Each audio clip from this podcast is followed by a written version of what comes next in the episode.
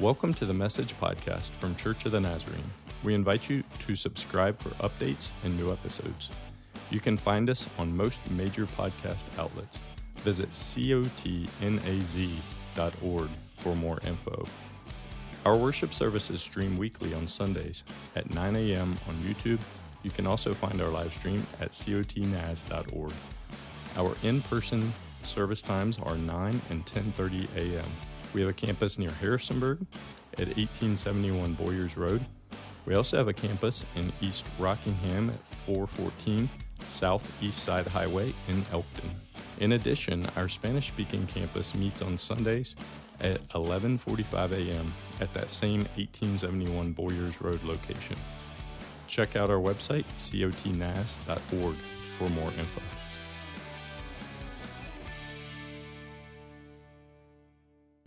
So I'm Kevin, and uh, this is a highly emotional weekend for me. Um, I'm going to just share, just really briefly as I start here, I'm going to show you a picture of my family. Many of you in here know me, some may be new and don't know who I am. Five years ago, uh, this summer, our family moved from this church, and Broadway is where we were living. And what you see behind me is the rest of my family. Uh, that is Ruth, and then Jasmine, and Jeremiah and me. Only two of us are here today because my wife is speaking at a women's retreat. And so, one of my biggest regrets for the weekend is that Ruth was not able to be here. Yesterday, we got here, or Jeremiah and I got here in time to go to a funeral. And this is going to sound really strange to some of you, but honestly, I didn't need any more from the weekend after that funeral. And I mean that in a good way to listen to four children talk about their mom and the godly legacy and heritage that she had left, I walked away from a funeral completely blessed. And those of you in this room who know Carolyn Houff, it's not a shock to you. So I went to a funeral yesterday, and actually, when I walked in the door, Sharon Arbogast greeted me, and she said, Welcome home, friend. so this whole weekend is highly emotional for me. Some of you are sitting here going, dude, we don't know you, so get on with it. I will in just a second. So, this is my family. I'm going to tell a story at the end about my daughter who is in college. My son is here with me up front. He's 13, he's still single, so we're glad to be here. Any of you got any prospects? You can let us know that. Yeah. It's also very tender for me because, oh, probably three months ago, I got a, a text message and a phone call one night from your worship pastor. And she said, Hey, can we talk? They're from Pennsylvania. That's where I'm from now. I'm actually originally from there. And she said, What can you tell me about the Harrisonburg church?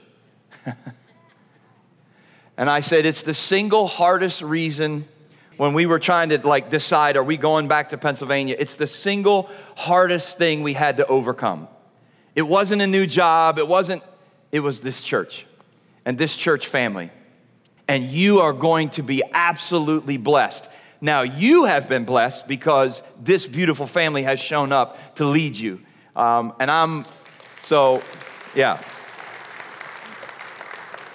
Yeah, it's, it's awesome. It was a summer, uh, I was a junior in college, and I was in Ocean City, New Jersey with two friends of mine. It had been a long, hot day. We were driving back there was uh, a friend of mine, his name was Al, and there was a girl, her name was Sharon. Sharon and I went to college together, and Al was a good friend of mine. Al was from Philadelphia. Al, I'm saying this because Al was like a city guy. When I say a city guy, he, he was just, well, Al, Al wasn't exactly the friendliest of guys. Al wasn't like, I mean, I was close friends with him, but most of the time we were friends, you weren't really sure that you were friends. It was more or less like he tolerated me.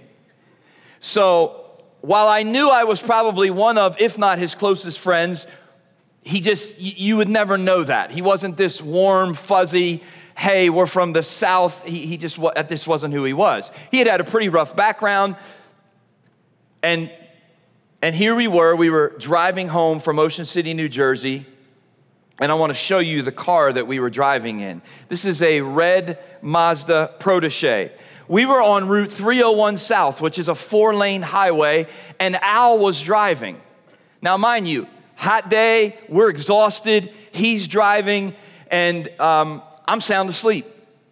My friend Sharon is in the back seat. This is her car. And I have no idea the details as to why he is driving her car. I'm sound asleep and she's in the back seat, other than I guess the two of us were like, go ahead, man, you can drive. Sound asleep. All of a sudden, I'm awakened by this. Hey, we got to switch seats. We got to switch seats. We got to switch seats right now. I'm half in a daze and in a fog, and I wake up to him yelling again, dude, we have to switch seats right now. And at this point, the car is now pulled off the side of the road. And I see the very familiar reflection of lights in the rear view behind us. And I'm like, what, what's going on? Dude, I got tickets in Philly that haven't been paid. They're all parking tickets. I swear I'm not going to jail. But if you don't switch seats with me right now, I might go to jail. Sharon is now waking up. I'm still trying to waking up. And I'm like, what? Now remember, I told you how old I was, right? They say that your frontal lobal cortex doesn't fully establish itself until the age of 25. So, dummy me. I'm like, okay, because I want to help out my boy here. He's panicked, he's yelling, and we, before the police officer gets to his window, have switched seats. I go, I sit in the seat, police officer walks up. All of you can picture this. Here comes Clayton Justice. He walks up to the window. Al is now sitting there, and Al is very nervous and not looking at me, looking straight out the side window. And Al, I actually sitting there realized he got out of the seat without like undoing the seatbelt. I don't know how that happens. And I'm telling you right now, every detail that I'm sharing with you is true. Preachers get up here and they exaggerate. This is not an exaggeration. You do know that, right? Police officer walks up, window goes down, and here comes the question that you know is coming. Son, do you have any idea how fast you are going? Actually, no, sir, I don't. Because about two minutes ago, I was sound asleep. So, of course, I didn't say that, and I'm like, license registration, I give it to him, and I look at Al. Al is still looking out the window and does one of these 85, 90? So I take the ticket from my friend. As the police officer leaves, he assures me, I'm going to pay for this ticket, I promise you. Now we're headed back to my parents' house in Maryland. Remember, I told you, I'm like 20 or 21 years old. All of you that are adults are sitting here right now and you already know what's coming. You don't even know my dad, but you know when this conversation takes place, the first thing he's going to talk about is, You knucklehead. You can let him pay for the ticket, but guess what? Guess who's paying the insurance? And because I was a dumb college kid, I wasn't thinking of this.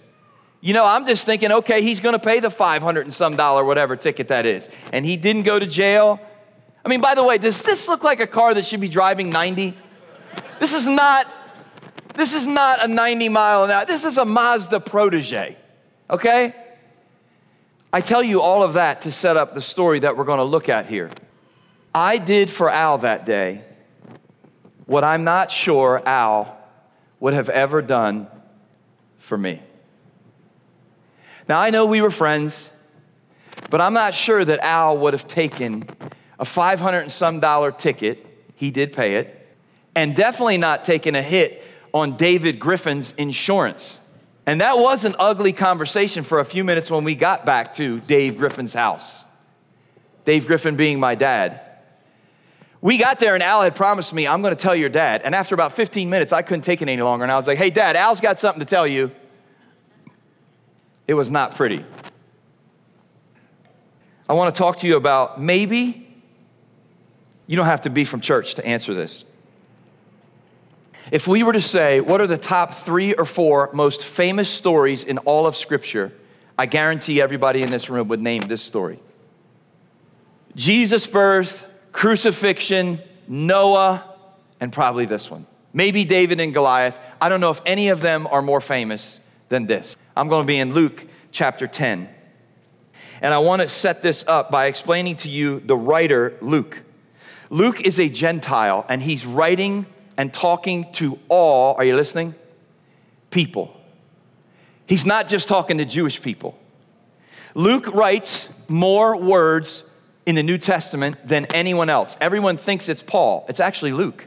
Luke writes to people in the margin. Luke includes more details about being, he was a physician. He includes more details about the wounded, the afflicted. He includes more stories about women. He includes more about Jesus' prayer life than any writer in the Bible. If you've never investigated the book of Luke, you should. This is a parable, it's a made up story. So here we go. On one occasion, an expert in the law stood up to test Jesus. Teacher, he said, what must I do to inherit eternal life? What is written in the law? Jesus replied, and how do you read it?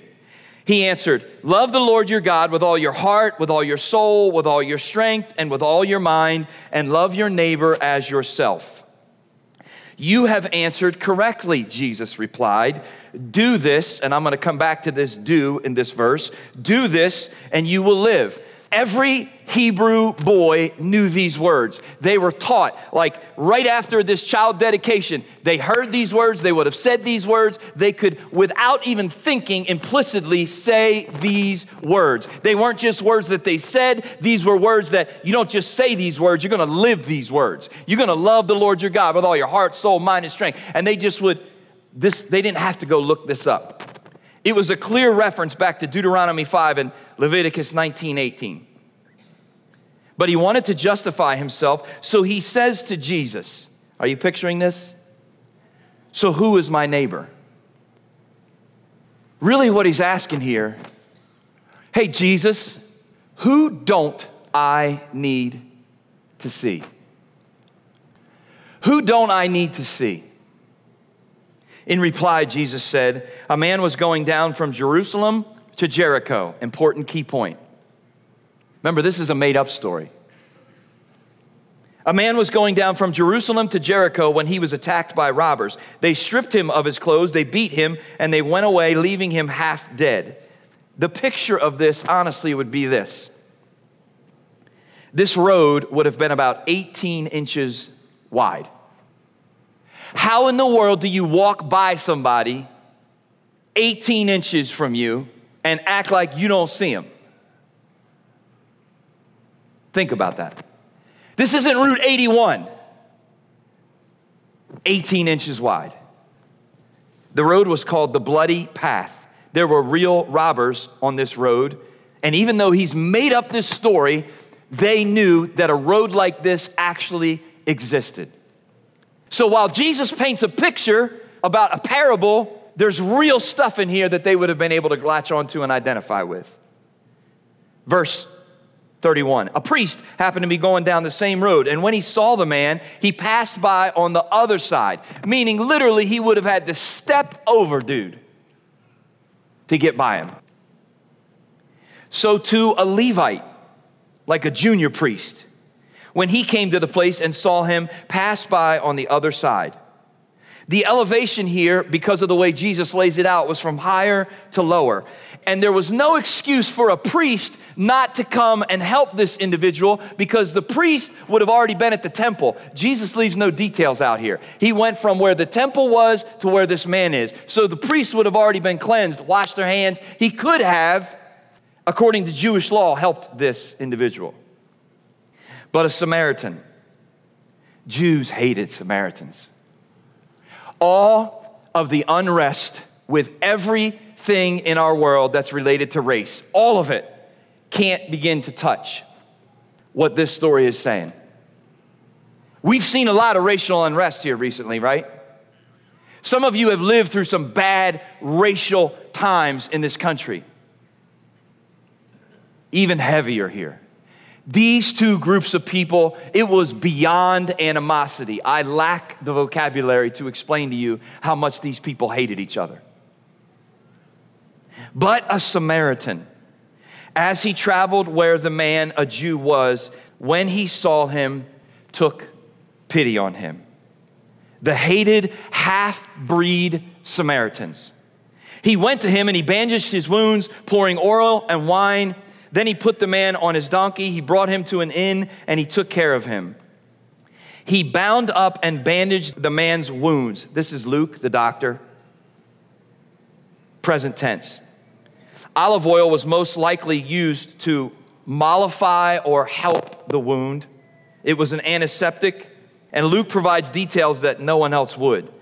The Samaritan, by the way, decides, I'm gonna walk and I'm gonna let this guy ride. I'm gonna put him on my donkey.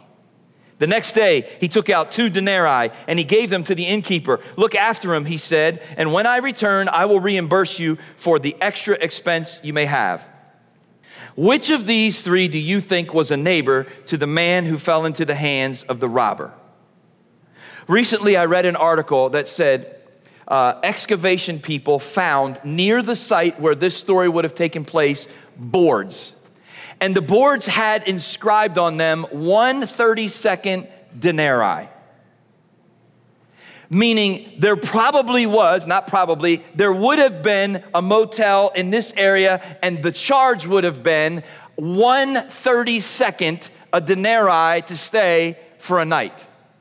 So, what happens here in this story, in this moment, is this gentleman provides a minimum based on that math, and I'm not great at math, two months worth of let this guy stay for that long? Two months. The expert in the law replied, The one who had mercy on him. Jesus told him, Go and do, second time, likewise. Samaritans and Jews hated each other. The hero of the story, oh, what in the world, Jesus, is a half breed Samaritan. What kind of story are you telling here, Jesus? Have you noticed that the man couldn't even say who the real hero of the story was? He just said, the one. The one who showed mercy. My question for you this morning, before I get to really my main point, is this who have you decided is not your neighbor?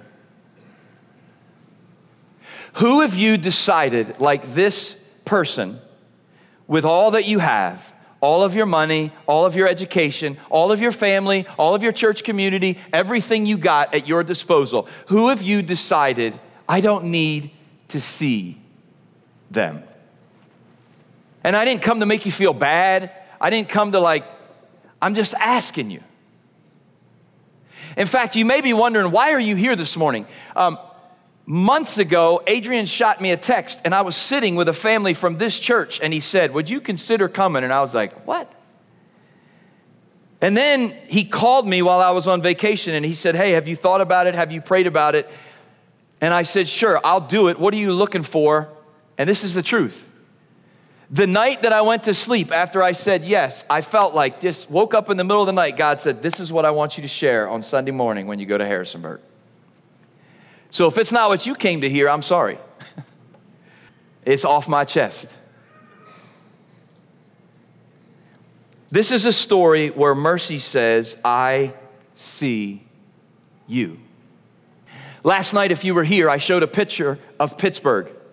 And I showed you the fancy word for what it's called is the confluence. There are three rivers that come together. And out of Ephesians 2, I told you for this weekend that I was going to talk about grace, mercy, and love, where they all meet. Today is mercy. Today is mercy. And mercy says, on some level, I see you. In verse 28 of this story, the word do here the Greek means a one time act of commitment. In verse 37, the word do changes. It's a lifestyle. Are you listening? It's a lifestyle commitment. It is a moving, growing, this is who we are, and this is who we will be moving forward. So we're not gonna miss anybody. We're not gonna look past people. That's not who we are. That's not the call of what Jesus is talking about. This story is so impactful. Think about this. This is a Bible story from thousands of years ago that's made up. And every state in our country has a law based on a made up story.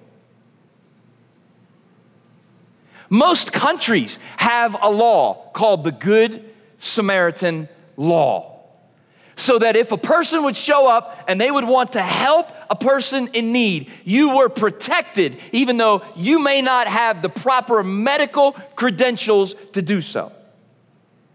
Is that amazing? The Good Samaritan Law. Kevin, that's really nice. That's a great story. We're really impressed that you knew one of the most famous stories in all of the Bible. Let's get to a more modern story. It was 1996, it was Ann Arbor, Michigan. And there was to be a KKK rally in Ann Arbor, Michigan on a Saturday. Now, as with any rally like this, of this magnitude, there will always be protesters that come in opposition of the rally. You and your state have experienced this. Where there are protesters, there is a rally going on. So there's a rally that day for the KKK in Ann Arbor, Michigan, which, by the way, is a pretty diverse city. And many would say, why in the world would they even allow this? But by law, by rights of this country, you're allowed to do this. There was a group that was in one section, they were the Klans group. There was another group, and they were located within eyesight of the Klansmen that were rallying. They were sectioned off. In fact, there was a fence that was provided. And there was a man who showed up that day to this, and he was supposed to be a part of the Klan group. His name was Albert McKeel. This is a picture of Albert McKeel. Albert McKeel on that day in 1996 got confused about where he should be, which I know sounds crazy. But Albert got confused, and someone from the protest group yells out because he gets lost for a few minutes. There's a Klansman! There's a Klansman! Now, they knew that there were Klansmen in the area. They knew that they were showing up to protest, but he got in the wrong section of where he should be. And the people went crazy from the protest group. They broke through the barricade. There was very little, if any, police presence there that day. And Albert McKeel, as you can see, wearing his Confederate flag with his swastika tattoo on his arm, takes off running. Now, this man does not look like a runner. This man is in his late 50s. He's not in great shape. And Albert McKeel doesn't run very far before Albert McKeel falls and the protesters show up and they began to beat Albert McKeel. There are two other individuals there that day at this protest rally.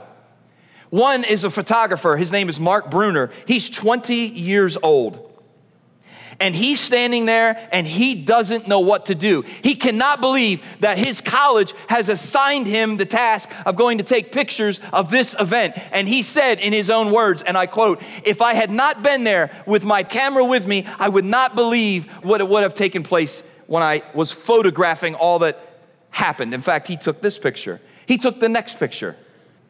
There's also a 20 year old girl there that day, and her name is Keshia Thomas. And so while all of this is taking place and people are losing their mind, Mark Brunner, the 20 year old photographer, said, I did the only thing I knew to do, and that was to continue taking pictures because there was no way I was going to physically be able to stop what was happening in this moment. So I just took pictures. But out of the crowd came running one young African American young lady, 20 years old, Keshia Thomas. And this is a picture of Keshia and what she did. And Keshia Thomas comes running out, and while everybody is beating this man to death, basically, with placards, think about that. They're beating the man with placards while they're protesting. Keshia Thomas screams, No, no! And Keshia Thomas takes her body and she lays it across Albert McKeel. And this is the next picture of what it looks like. In fact, I brought another one with me. I brought a placard. Keshia Thomas, a 20 year old girl, runs out in the crowd of complete, total chaos, madness, hatred, confusion in 1996 in Ann Arbor, Michigan, and she throws her body across a man, are you listening? Who would never have done for her what she does in this moment for him that day. Mercy says, I see you. Now, everybody saw Albert, but I don't think anybody in this moment saw Keshia Thomas coming from the middle of the crowd to run out and lay her body across this man. The man never says thank you. In fact, he ends up dying, and years later, his son walks up to Keshia Thomas in a coffee shop and he approaches her and he says, You don't know who I am, but I came to thank you because I don't think my dad ever did. I'm Albert McKeel's son, and I want to thank you for the mercy you showed dad on that day. In her own words, she said, It was as if two angels lifted me up by my arms and laid me across this man. Wow, mercy. Mercy came running in the form of Keshia Thomas. I want to close with this story that's a little more close to home for me. And you, hopefully, I can do this and make it through without crying. I was crying when I was typing my notes this week for this story, and you're to say, dude, you're the biggest baby I am. Smaller scale. I have a daughter who three weeks ago this weekend we took to college in Indiana. We were leaving on a Thursday. And on Wednesday, she's a college basketball player. On Wednesday, she said to me, Hey, can we go shoot one more time? So, this is where we ended up. This is a picture of Jazz. And it's just me and Jazz, and we're in the back of a middle school gym in Ephrata, Pennsylvania. She's going to college in Indiana at a small school that many of you would have never heard of. And so it's just me and her. It's five o'clock. School hasn't started. There's no one else around. It's me, Jazz, this machine, and three basketballs. It's one of my favorite things as a dad. I mean, I'm her dad, but I've coached her. I mean, it's been 18 years. And here we are the day before she's going to leave, and we're just shooting baskets. We're not in the main high school gym. I want to put this in perspective for you. Where we live, there are 85 colleges and universities within less than one hour of where we live. There's over 300 in the state of Pennsylvania.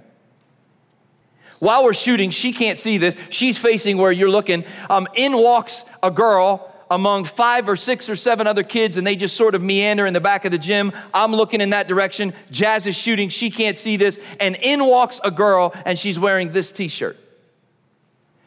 This is the college where Jazz is going to go to school. So, I, being the shy person that I am, I immediately walk down to the corner of the gym and I ask this young girl, without trying to scare her to death, Where did you get this t shirt? And she said, I don't even know, actually. She said, I, I have some relatives in Indiana, and I, I don't know. I think somebody just gave me this shirt. So I go back down. Jazz is still shooting. She still hasn't seen this girl. And I said, Hey, Jazz, you're not going to believe this, but there's a girl down here, and she's wearing an Indiana Wesleyan t shirt. About that time, the girl comes walking down, and now Jazz can see her. We introduce ourselves. I said, Hey, this is my daughter. She's going to Indiana Wesleyan. And we're just like overwhelmed that you would walk in here the day before we're leaving, less than 12 hours away, and you would be wearing this t shirt. And the girl walks off, and Jazz, with her eyes now teary eyed, looks at me and says, Wow, I guess God just wanted to give us one more reminder. I see you, and I got you.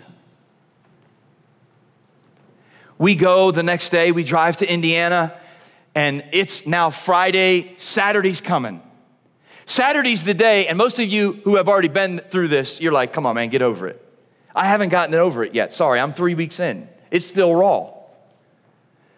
Saturday comes, we show up on Saturday morning, and I thought every college did this. I mean, I worked at a college for 13 years, but they didn't do this at the college I worked at. And so we show up, she goes to the dorm room, and out in front of the dorm is the football team and the soccer team. There's like 600 and some freshmen that are moving into various dorms, and there, there's this girl, and she walks up, and she takes this post it note. It's pink, and she puts it on our windshield. Here it is. And she says, Jazz, we're so glad that you're here. Welcome to Indiana West. Wesleyan, you don't need to get out of this car. She said, We're going to take everything in your car, whatever you tell us, we're going to put it in your room in one minute.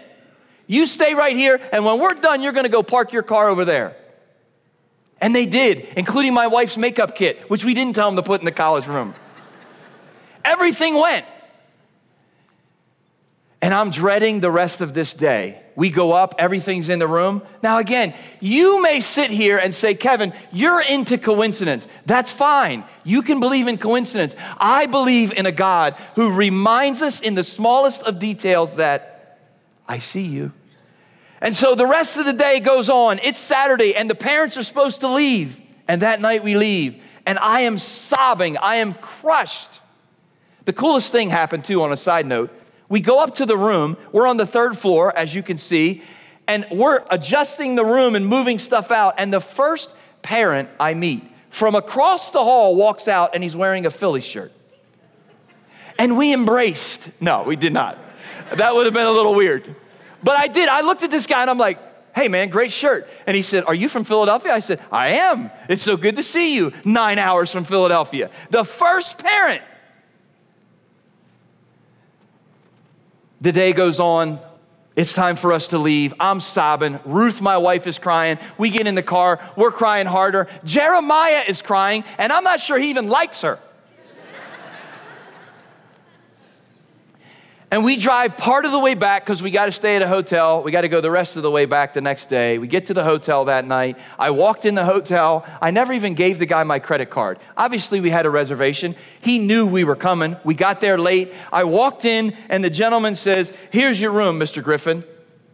We walked over to the elevator, and the tears began to flow again because I had given my wife the card.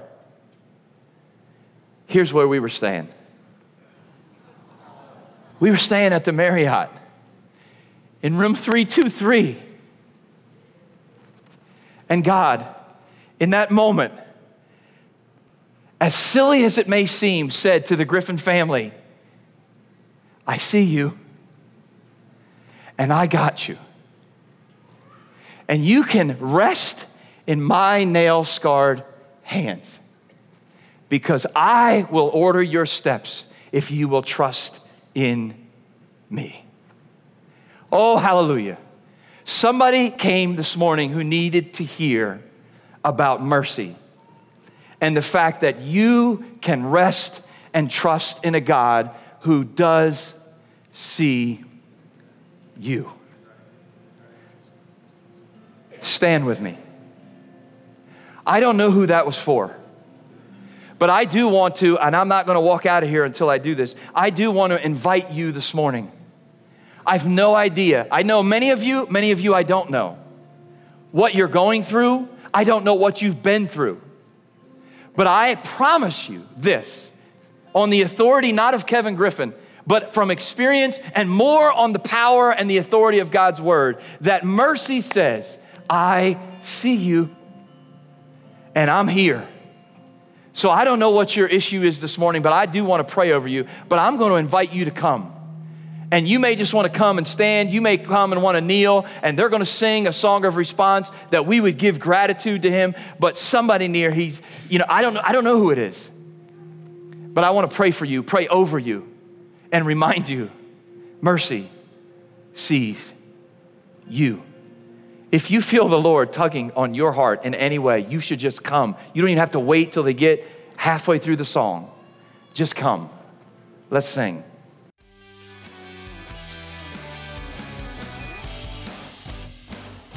Thank you so much for listening today. You can email us at info at cotnaz.org for any questions about our church. When you're done listening today, please subscribe to this channel for updates and new episodes.